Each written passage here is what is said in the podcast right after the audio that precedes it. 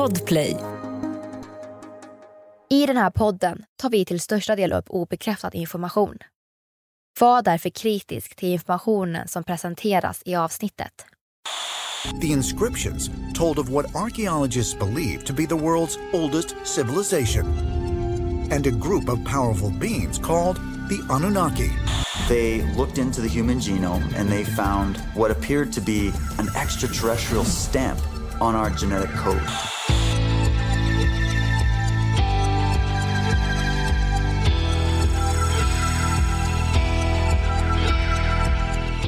Du lyssnar på Konspirationsteorier.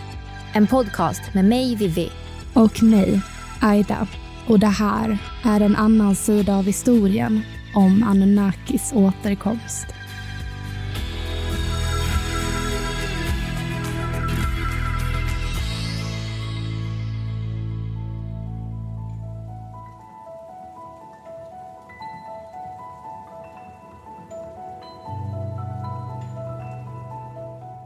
Efter istiden förändrades klimatet på vår planet och många gräsrika platser förvandlades till ett torrt ökenlandskap. Men i Mellanöstern, i området som idag kallas södra Irak, rann floderna Tigris och Eufrat livligt genom stepp och ökenlandskapet. Vattenkällorna gjorde området bördigt och variationen av ösregn och torka gjorde att marken kring floderna var odlingsbar. Det var här som världens första högkultur uppstod innan det fanns städer i både Egypten och Grekland. Området kring floderna Tigris och Eufrat blev det historiska tvåflodslandet som senare skulle få det grekiska namnet Mesopotamien och sträckte sig från Persiska viken i öst till Medelhavet i väst och gränsade Zagrosbergen i norr.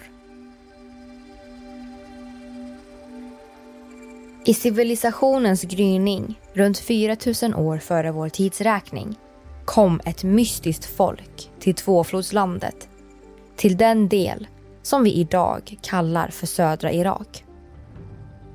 De kallades sumerer. Vad vi vet idag så finns det inget som är bevarat från sumerernas tid. Allt är skrivet efteråt.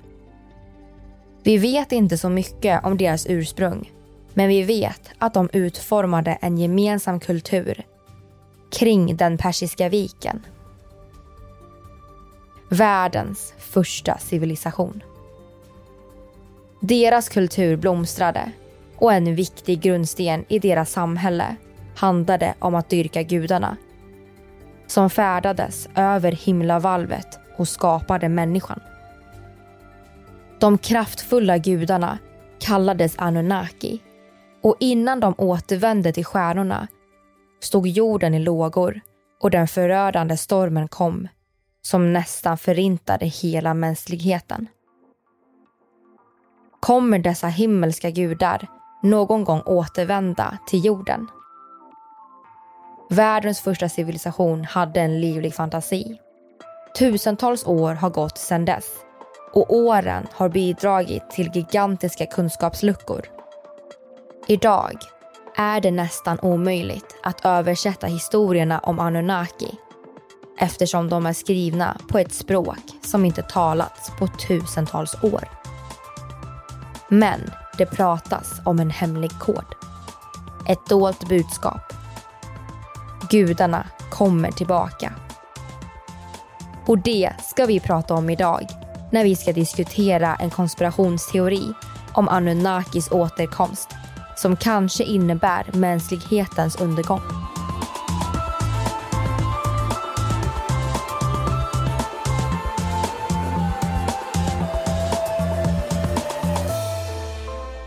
Det här är en podcast för dig som är intresserad av en annan version av verkligheten.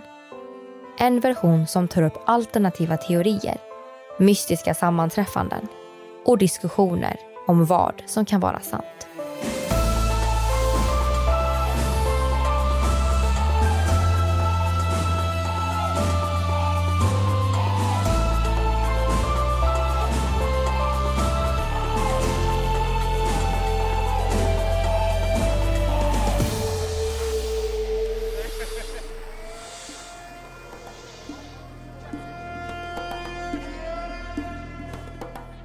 När det mystiska folket kom till Mesopotamien började de utforma en gemensam kultur kring Persiska viken. Små byar blev till större städer och floderna Tigris och Eufrat nyttjades för en livlig handel. Området kallades Sumer och det var en grupp stadsstater där varje stad leddes av prästkungar med ett politiskt, religiöst och militärt ansvar för stan. Befolkningen i Sumer växte och invånarna spreds över hela Mesopotamien. Men civilisationen i Mesopotamien utvecklades inte som ett enat rike utan delas upp i ett antal kulturer namngivna efter de orter där de bodde. Till en början levde de som fredliga grannar, sida vid sida. Men sen började de strida mot varann om makten över området. Och Sumer var inte det enda mäktiga riket i Mesopotamien. Till slut erövrades Sumer av deras grannar i norr, akaderna. Och så skulle det fortsätta. Mesopotamien har varit hem åt andra mäktiga kulturområden som Akadiska imperiet, Babyloniska och Assyriska riket som alla dominerade området vid olika tidsperioder efter sumererna. Det vi vet är att den sumeriska civilisationen hade ett starkt inflytande på de andra civilisationerna. Och man kan känna igen sumerernas mytologiska berättelser i många legender under senare civilisationer. Vi vet att det akadiska imperiet beundrade sumererna och kopierade och vidareutvecklade deras kultur och mytologi när de invaderade riket och sumererna föll. Den akadiska kulturen och mytologin hade sedan ett starkt inflytande på den babyloniska som i sin tur även låg som förebild för den assyriska.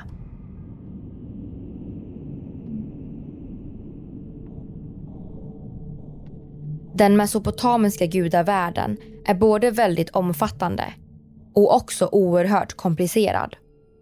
Då högkulturerna i Mesopotamien kopierade varandra och gudomligheterna lånades mellan de olika kulturerna gör det här att den mesopotamiska mytologin har uppemot 3000 gudar. Det finns gott om mytologiska texter, besvärjelser och ritualer från den gamla Mesopotamien som främst skrivs ner av folket i Assyrien och Babylonien.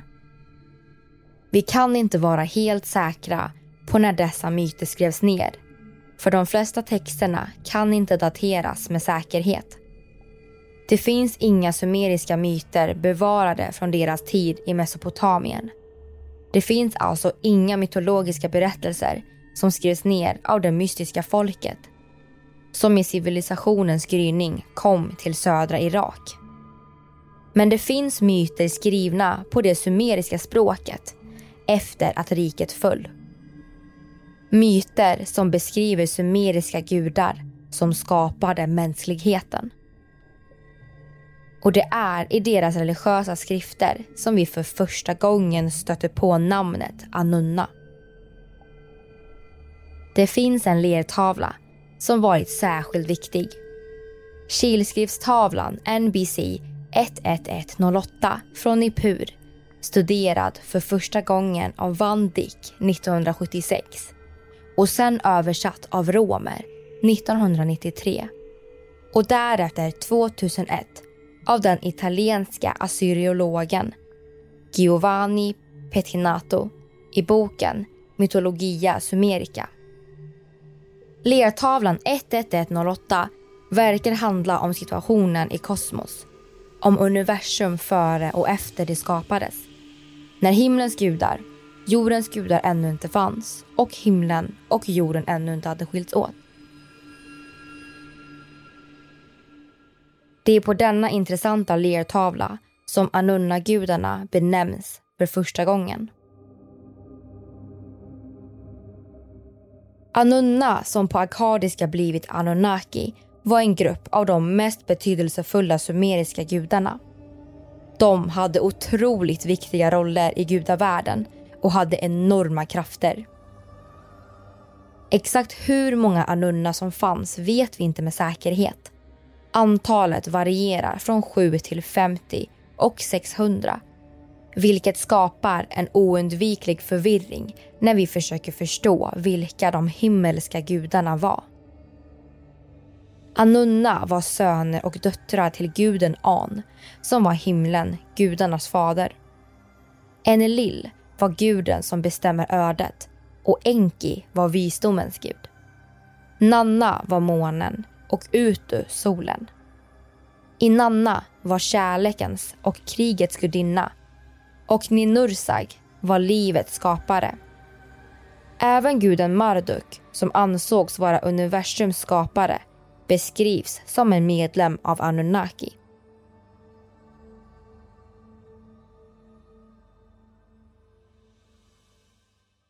I begynnelsen fanns bara gudarna.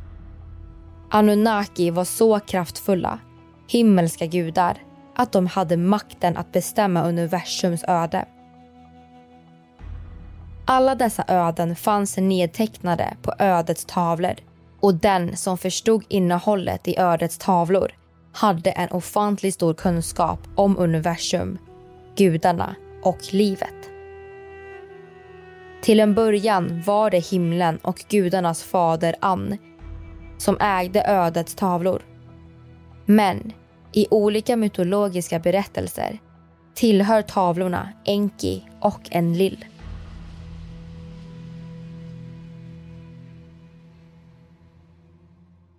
Anunnaki återfinns i alla Mesopotamiens civilisationer och de hade en viktig roll i skapandet av människa och jord. Den centrala skapelseberättelsen i Mesopotamien heter Enuma Elish. Enuma Elish beskriver världens uppkomst från den manliga guden Apsu och den kvinnliga gudinnan Tiamat som sen födde en ny generation gudar. Ann, Enlil och Enki. I begynnelsen fanns bara gudarna.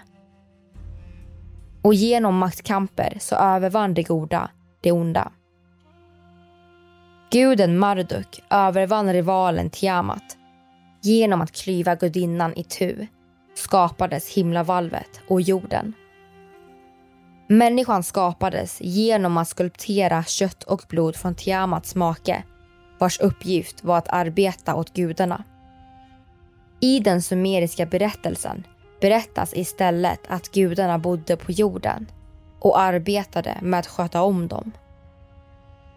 Men arbetet var tungt så de skapade människan vars uppgift var att förse gudarna med mat, bruka jorden och ägna sig åt djurskötsel.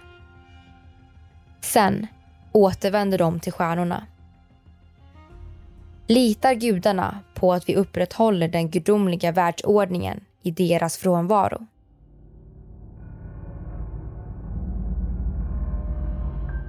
Tusentals år har gått sedan sumererna skrev ner berättelserna om de mäktiga gudarna som skapade universum och människan.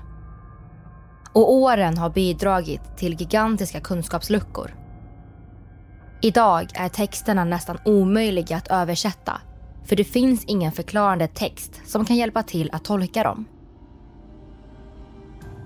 Det finns många lertavlor som fortfarande är ett mysterium som ligger bortglömda på olika museer runt världen.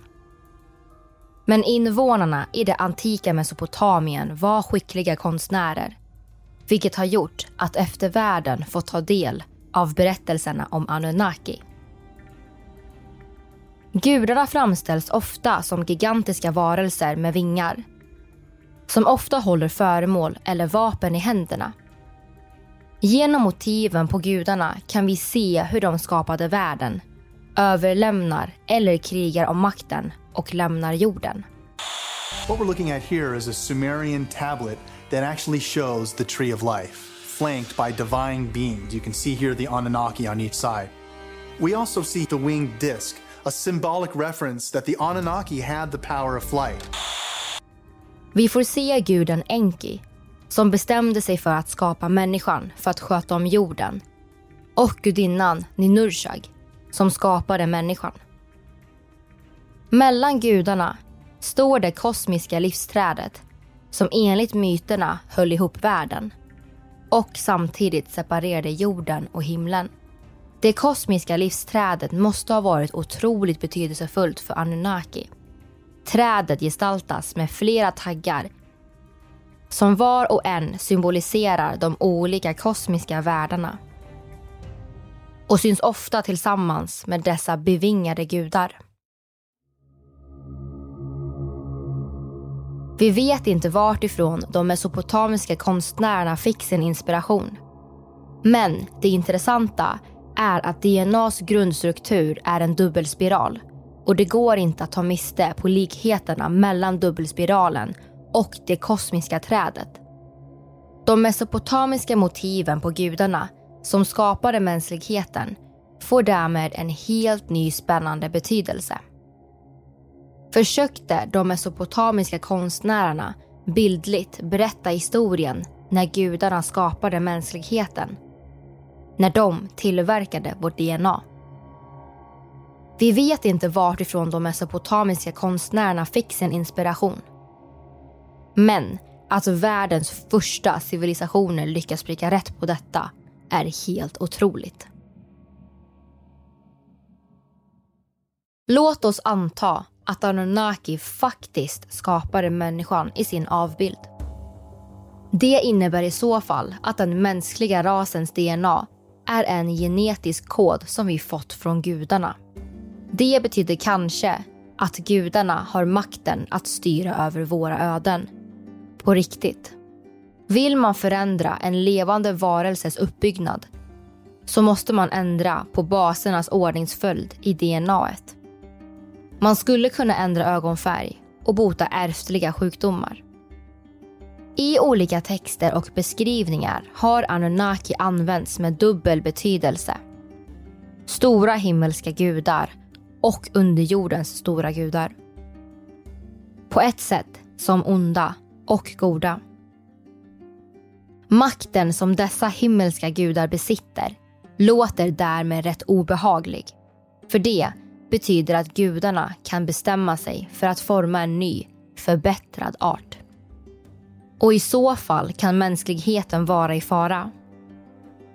De mesopotamiska skapelseberättelserna om Anunnaki berättar att gudarna inte var nöjda med människan. Gudarna ledsnade och utrotade nästan hela mänskligheten genom ett storm och åskväder. En översvämning som vi idag känner igen som syndafloden. Sen återvände gudarna till stjärnorna. Och sen dess har de inte haft någon kontakt med oss. Och nu tror allt fler och fler människor att gudarna kommer tillbaka. När de återvänder tror många teoretiker att de kommer sprida rädsla och förödelse omkring sig. Eftersom Anunnaki har skapat oss och därmed har kontroll över vårt DNA så ligger vi rätt risigt till. Vill gudarna använda oss för något arbete igen, likt förra gången de var här? Eller vill de rensa jorden från mänskligheten för gott? So could this be evidence that just as these advanced extraterrestrial civilizations may have programmed us humans. Så vad som händer med oss, ja, det vet vi inte. Men det kanske vi snart märker. För genom att studera den mesopotamiska mytologin och Anunnaki så tror vissa konspirationsteoretiker att deras återkomst kommer märkas genom en speciell ordningsföljd av katastrofer. Ni minns säkerligen spekulationerna kring 2012, Maya-kalendern och domedagen. Nu pratas istället om ett annat år. Enligt The Book of Ramadosh så kan Anunnakis återkomst vara närmare än vad vi tror. Ett potentiellt år är redan 2022. Året har man fått fram genom att översätta 2002 till det hebreiska alfabetet. vilket bildar ordet Bab. Ordet Bab kan i sin tur översättas till Stargate, en portal. Det man tror är att Anunnaki kommer använda dessa portaler och göra entré från galaxer, himlen, olika universum, parallella dimensioner och yttre rymden. Nu försöker teoretiker runt hela världen försöka lista ut var dessa portaler kommer finnas.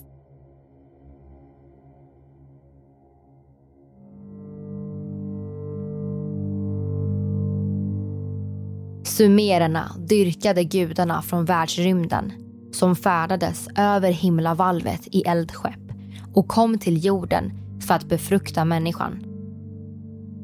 För att sen återvända till stjärnorna. Det är spännande att spekulera kring världens första civilisation och deras berättelser om de mäktiga Anunnaki. Och framförallt så blir det ännu mer spännande eftersom vi inte vet varifrån sumererna kom innan de utvecklade ett högkulturellt samhälle i Mesopotamien. Men tar man hänsyn till civilisationens avancerade kunskaper och betydelsefulla uppfinningar så kanske det faktiskt inte är omöjligt att deras religiösa system har mer sanning i sig än vad vi tror. Om det finns en liten chans att Anunnaki skapade mänsklighetens DNA så kanske vi borde fortsätta analysera deras religiösa system och gestaltningar på gudarna. För där finns motiv på planeter och främmande solsystem som bjuder till jämförelse, eftertanke och en hel del spekulationer. Så om det är år 2022 som Anunnaki återvänder råder det delade meningar om.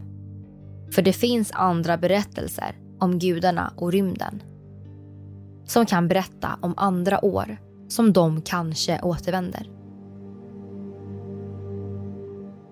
Och mer om det får ni höra i nästa avsnitt.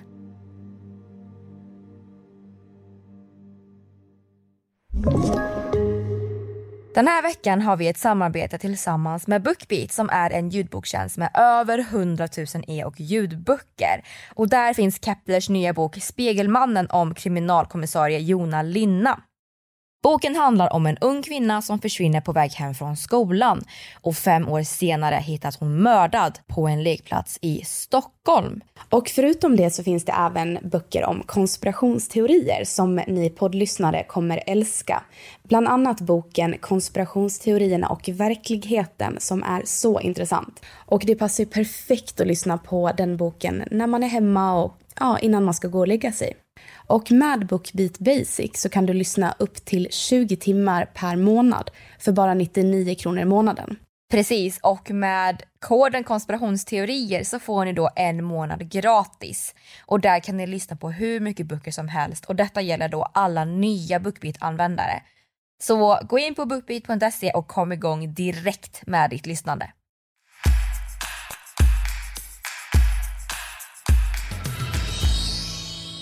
Hej allihopa och välkomna till en ny diskussion. Mitt namn är Vivi. Och mitt namn är Aida. Och nu ska vi påbörja diskussionen om Anunnakis återkomst. Och för er lyssnare så vill vi bara säga att vi har gjort det här avsnittet tillsammans med tidningen Veritas Arcana. Och det var även de som hjälpte oss med första avsnittet om Anunnaki. Mm, så har ni inte lyssnat på det avsnittet så gör det, skapade Anunnaki-människan. För det är superintressant. Och en sak, det är ju att det här avsnittet, det pratar vi ju om, alltså den här sanna berättelsen om Anunnaki, alltså om gudarna som skapade människan. Och i det förra poddavsnittet om Anunnaki, där tar vi ju upp alltså mer konspirationsteorin att Anunnaki var utomjordingar som skapade människan. Så ni hänger med på skillnaden då mellan dessa. Ja, och hur intressant har inte det här avsnittet varit, eller? Jo, alltså Anunnaki är ju min favoritkonspiration. Ja, och jag tycker att det är väldigt mysigt med dessa mytologiska berättelser, eller vad man ska kalla det.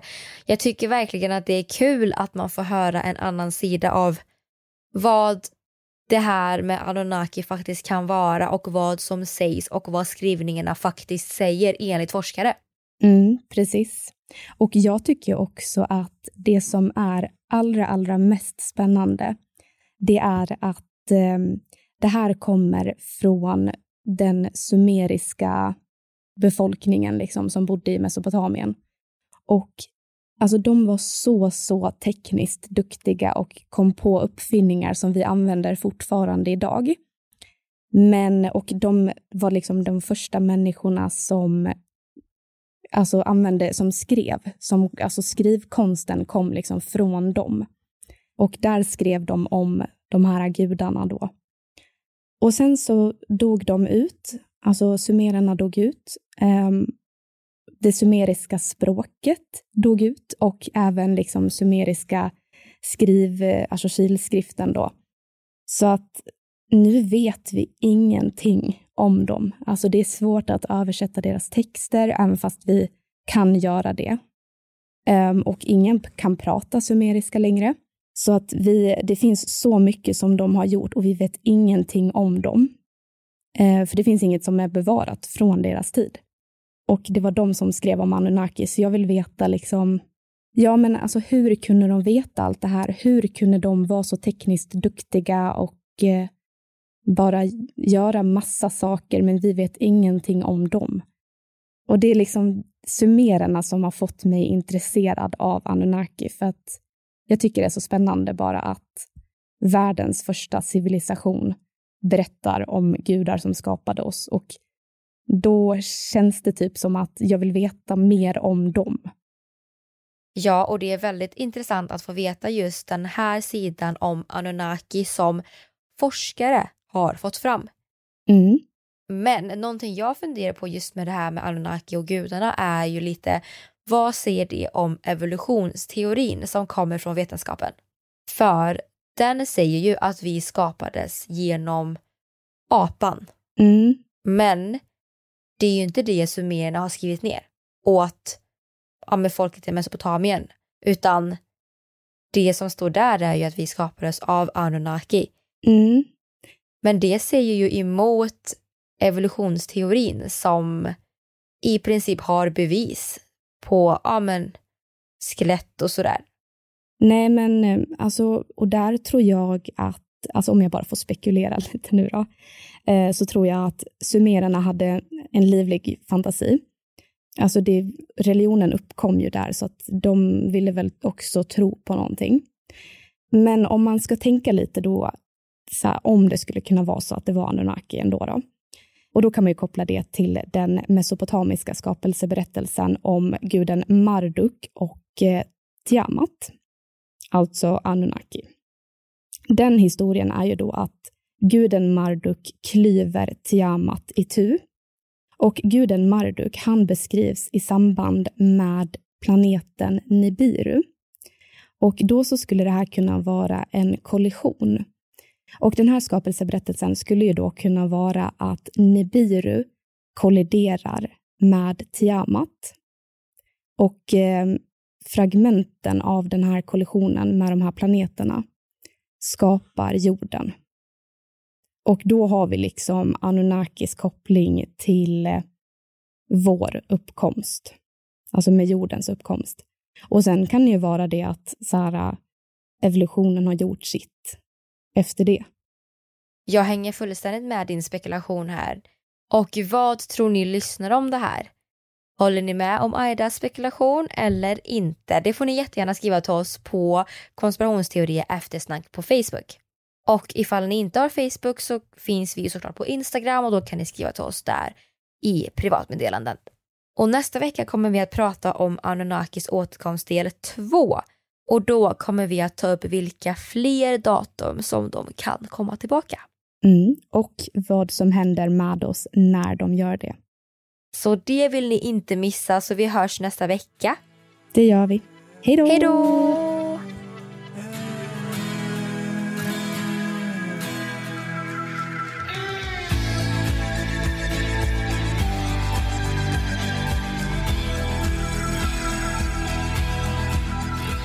Du har lyssnat på podden Konspirationsteorier som gjordes hösten 2020. Vi som har gjort programmet heter Vivian Lee och Aida Engvall tillsammans med redigerare Jenny Olli. Källorna hittar du på Facebook.